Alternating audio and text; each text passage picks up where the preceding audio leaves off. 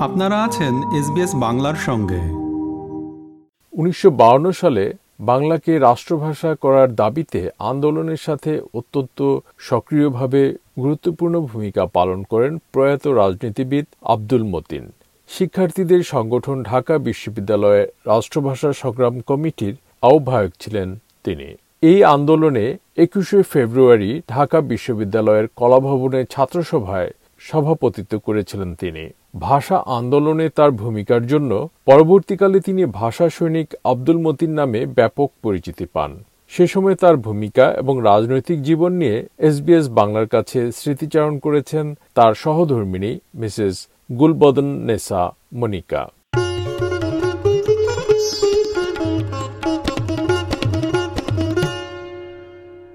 Mrs Gulbadan Nesa Monika, SBS বাংলায় আপনাকে স্বাগত। আমি প্রথমেই জানতে চাচ্ছি যে একুশে ফেব্রুয়ারি উদযাপন নিয়ে আপনার কোনো ছোটবেলার স্মৃতি আছে কিনা? অবশ্যই আছে। আমরা তখন ছোট, স্কুলে পড়ি। আটচল্লিশ সাল থেকে পঞ্চাশের দশক পর্যন্ত স্কুলে পড়ছি। আমরা খেলার ছলে ভাষা আন্দোলনের মিছিল করছি। রাষ্ট্রভাষা বাংলা রাষ্ট্রভাষা বাংলা এই করে। কিন্তু আমার বড় ভাই বোন ওদেরকে দেখছি, পেপার নিয়ে ওরা ভাষা আন্দোলন নিয়ে আলোচনা করছে আমার বাবা আলোচনা করছে। আর আমরা ছোটরা পত্রিকা পড়ি নাই কিন্তু খেলার চলে রাষ্ট্রভাষা বাংলা চাই রাষ্ট্রভাষা বাংলা চাই করে খেলছি। এই হলো ছোটবেলার মানে পঞ্চাশের দশকের। ভাষা সৈনিক আব্দুল মতিন সম্পর্কে কিছু জানতে চাই আর কি। তো উনি কীভাবে ভাষা আন্দোলনের সাথে যুক্ত হ্যাঁ। হলেন? আমি তো তার কাছ থেকে শুনেছি আমি তো তার সম্পর্কে আগে জানতাম না।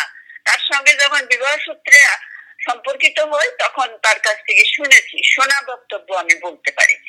যেটা আমরা আমাদের বিয়ে হয়েছে ছেষট্টি সালে। তারপরে থেকে আমি তার মুখে সব শুনেছি। আটচল্লিশ সালে সে দিনার মুখের উপরে প্রতিবাদ করে কনভোকেশন সেন্টারে সার্টিফিকেট নিবে সেটার জন্য সে প্রস্তুতি নিয়ে একেবারে চেয়ারের উপরে উঠে লাফায় উঠে নো নো বলে চিৎকার করে। সেই সাথে সাথে হলের সমস্ত ছাত্ররা নো নো বলে জিন্না সাহেব বক্তব্য সংক্ষিপ্ত করে চলে যায়। সেখান থেকে আব্দুল মতিন যে প্রথমেই নো বলে উঠে চিৎকার করছে চেয়ারের উপরে, এই জন্যে ইউনিভার্সিটিতে তখন নাকি তাকে সবাই রাষ্ট্রভাষা মতিন হিসাবে ডাকত। এই হলো আব্দুল মতিনের রাষ্ট্রভাষা আন্দোলনের প্রথম অধ্যায়। তার আগে সে ছোটবেলায় দার্জিলিং এ লেখাপড়া করছে, ওখানে বাবার সঙ্গে সংগ্রাম করতে বাংলাদেশে আসতে চাইছে, বাবা আসতে দেয় নাই ওইখান থেকে ম্যাট্রিক পাস করার পরে সে জোর করে বাংলাদেশে চলে আসে। সাতচল্লিশ, একচল্লিশ সাল থেকে সে বাংলাদেশে থাকছে। পাবনা কলেজে পড়ছে, রাজশাহী ইউনিভার্সিটিতে পড়ছে ঢাকা ইউনিভার্সিটিতে সে আসছে। ঢাকা ইউনিভার্সিটিতে আসার পরে সে ভাষা আন্দোলন সম্পর্কে সাংগঠনিক কাজ করে এবং আটচল্লিশ সালে প্রতিবাদ করার পরে আটচল্লিশ থেকে বান্ন পর্যন্ত সে সাংগঠনিক কাজ করছে। কি করে ভাষা আন্দোলন করা যায়, সেটা সাংগঠনিক কর্মকাণ্ড সে করছে। আটচল্লিশ সালে করার পরে থেকে সে ইউনিভার্সিটিতেই থাকে এবং সাংগঠনিক কাজ করে। তারপরে বান্ন সালে ছাত্ররা তাকে একটা স্মারক পার্লামেন্টে স্মারকলিপি দেওয়ার জন্য বলে, সে একটা স্মারকলিপি তৈরি করে। সেই স্মারকলিপিটা তারা দিতে যাবে। এই উদ্দেশ্যে আমতলায় একটা সভা ডাকে ছাত্রদের নিয়ে। যে ওইখান থেকে মিছিল করে পার্লামেন্টে স্মারকলিপিটা দিতে যাবে ভাষা আন্দোলনের দাবি নিয়ে। এটা আচ্ছা। ঘোষণা করার পরে পাকিস্তান সরকার একশো চুয়াল্লিশ ধারা জারি করে। একশো চুয়াল্লিশ ধারা জারি করার প্রেক্ষিতে ছাত্ররা তখন সংগঠিত হয় কি করা যাবে? রাজনৈতিক দল সমর্থন করে নাই। আচ্ছা। একশো চুয়াল্লিশ ধারা কিন্তু ভাঙার পক্ষে ছিল না। সামনে ইলেকশন পার্লামেন্টে যাওয়া গন্ডগোল সৃষ্টি করে এটা হিসাবে নাকি রাজনৈতিক দল ততটা ইয়ে ছিল না কিন্তু ভাষা আন্দোলনের পক্ষে ছিল দাবি আদায়ের পক্ষে ছিল। আর বিশ তারিখে এই বিষয়ে একটা সম্মেলন হয় একটা বৈঠক হয় মৌলানা ভাসানির নেতৃত্বে হতে চেয়েছিল কিন্তু মৌলানা ভাসানি ছিল না। আবুল হাসিম সাহেব বজ্রুদ্দিন ওমরের বাবার নেতৃত্বে আচ্ছা। সভাপতিত্বে একটা সভা হয় বিশ তারিখ রাত্রে। একশো চল্লিশ ধারা ভাঙা হবে কি হবে না এই সিদ্ধান্ত নেওয়া। আচ্ছা। সেখানে তুমুল বিতর্কে আব্দুল মতিনরা হেরে যায় ভোটাভুটি হয় আব্দুল মতিনরা চার ভোট পায় আর রাজনৈতিক দলের এগারো ভোট পায়। আচ্ছা। ওইখানে সিদ্ধান্ত নিতে চাইছিল আব্দুল মতিন বলতে না এখানে সিদ্ধান্ত না কালকে সকালে আমতলায় ছাত্ররা উপস্থিত হবে সেইখানেই ছাত্রদের কাছেই সিদ্ধান্ত নেওয়া হবে একশো চুয়াল্লিশ দ্বারা ভঙ্গ হবে কি হবে না। সেটা আবুল হাসান সাহেব মেনে নেয় এবং বৈঠক শেষ হয়। পরের দিন সকালে একুশে ফেব্রুয়ারি আমতলায় ছাত্ররা সমাবেশ করে এবং একটা মঞ্চ তৈরি হয় সেই মঞ্চে সভাপতিত্ব করে গাজীউল হক। আচ্ছা। গাজীউল হককে সভাপতি বানানো হয় আর একশো চুয়াল্লিশ ধারা ভঙ্গের পক্ষে আব্দুল মতিনকে বলতে দেওয়া হয়।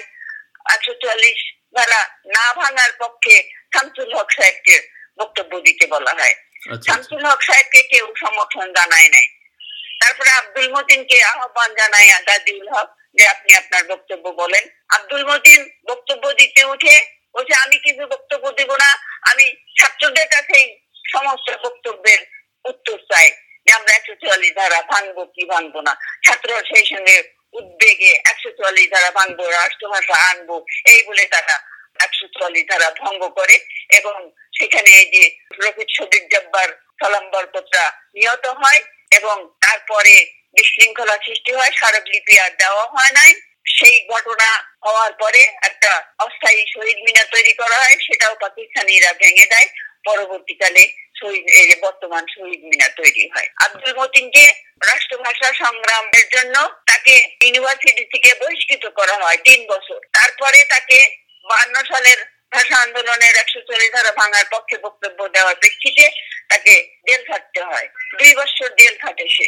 জেলখানাতে সে রাজনৈতিক দলের সাথে সম্পর্কিত হয় এবং রাজনীতি করায় উদ্বুদ্ধ হয়।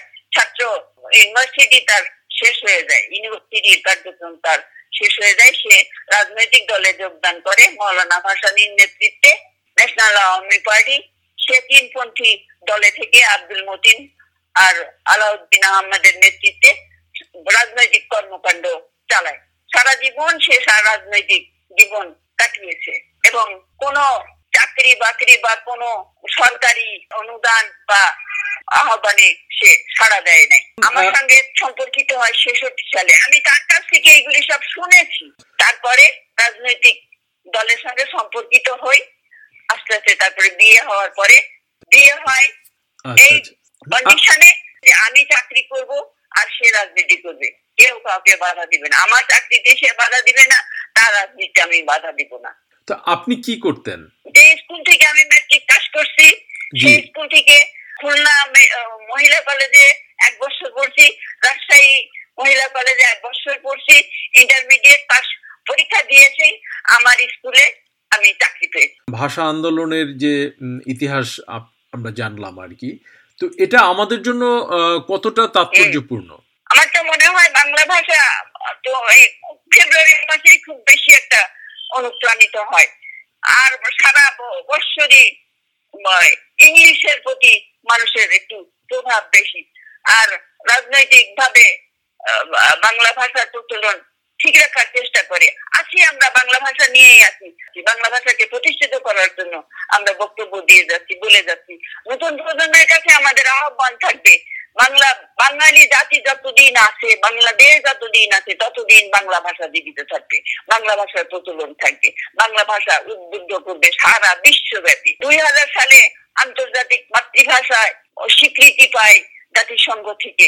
সেখানে আব্দুল মতিনকে আমেরিকায় নিয়ে যায় আমেরিকা প্রবাসীরা এবং সেখানে প্রথম আন্তর্জাতিক মাতৃভাষা দিবস একুশে ফেব্রুয়ারি পালন করে। তো এই দিনটির গুরুত্ব মানুষের সামনে আরও ব্যাপকভাবে কীভাবে আনা যায়? এ ব্যাপারে আপনার কি মতামত? সরকারি ভাবে এবং প্রবাসী বা সারা বিশ্বে যে প্রবাসী বাংলাদেশিরা আছে তারা দাবি দেওয়া করলে পারি হয়তো আমরা সেটা প্রতিষ্ঠিত করতে পারি। আচ্ছা। আমাদের দাবি দেওয়া থাকবে বাংলা ভাষাকে রাজনৈতিক ভাবে সমস্ত সারা পৃথিবীব্যাপী সম্মানিত করুন আমি সবশেষে জানতে চাচ্ছি যে আমি তো অস্ট্রেলিয়া থেকে বলছি এবং অস্ট্রেলিয়ায় বেশ একটা বড় সংখ্যক বাংলাদেশিরা থাকেন আর কি। এবং তাদের উদ্দেশ্যে কি আপনি কিছু বলতে চান? অস্ট্রেলিয়ায় আমাদের আত্মীয় স্বজনও কিছু থাকে। আমার নাতনি অস্ট্রেলিয়ায় দুইজন বাঙালি মেয়েকে প্রাইভেট টিউশনি করতে অনলাইনে তারা তাদের আত্মীয়। আমি সেই সূত্রেই সব অস্ট্রেলিয়ান বাঙালি প্রবাসীকে আহ্বান জানাই সবাই বাংলা ভাষার প্রচলন করুক এবং বাংলায় শিক্ষিত হোক, বাংলায় কথা বলুক। অন্য ভাষা বলুক, কাজ করুক, কিন্তু বাংলা ভাষা যেন ভুলে না যায়, সেটার স্বীকৃতি যেন না ভুলে যায়, সেই চেষ্টার জন্য আমি আহ্বান জানাই নতুন প্রজন্মের কাছে যেন তারা বাংলা ভাষাকে আজীবন টিকায় রাখতে পারে। কোনো বিকৃতি যেন না ঘটে। আহ্বান জানাই নতুন প্রজন্মের কাছে। আমরা তো মরে নেব আমাদের তো বয়স হয়েছে আমরা মরে নেব। যারা ভাষা আন্দোলন করছে সেই সময় রাষ্ট্রভাষা আটচল্লিশ সাল থেকে বাহান্ন পর্যন্ত ঢাকা ইউনিভার্সিটিতে পড়ছে তাদের আর কেউই সেরকম বেশি নাই। সবাই প্রায় বিলীন হয়ে গেছে মৃত্যু হয়ে গেছে। তারা চলে গেছে যে তারপরের প্রজন্মরা এখনও টিকায় রাখছে। আমরাও এখন দাবি করি আমাদের পরের প্রজন্ম যেন এই বাংলা ভাষাকে টিকায় রাখে।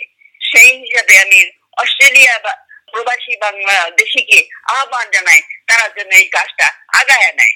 অনেক ধন্যবাদ আমাদের এসবিএস বাংলাকে সময় দেওয়ার জন্য। আপনাদেরকে অনেক ধন্যবাদ। ভাষা সম্পর্কে বলতে হলো আব্দুল মতিনের অনুপস্থিতিতে আমি তার সম্পর্কে বললাম। আপনারাও ভালো থাকবেন এবং বাংলাদেশি প্রবাসীকে আমার শুভেচ্ছা জানাবেন। আদর শুভেচ্ছা শ্রদ্ধা সবকিছু তাদের জন্য রইল।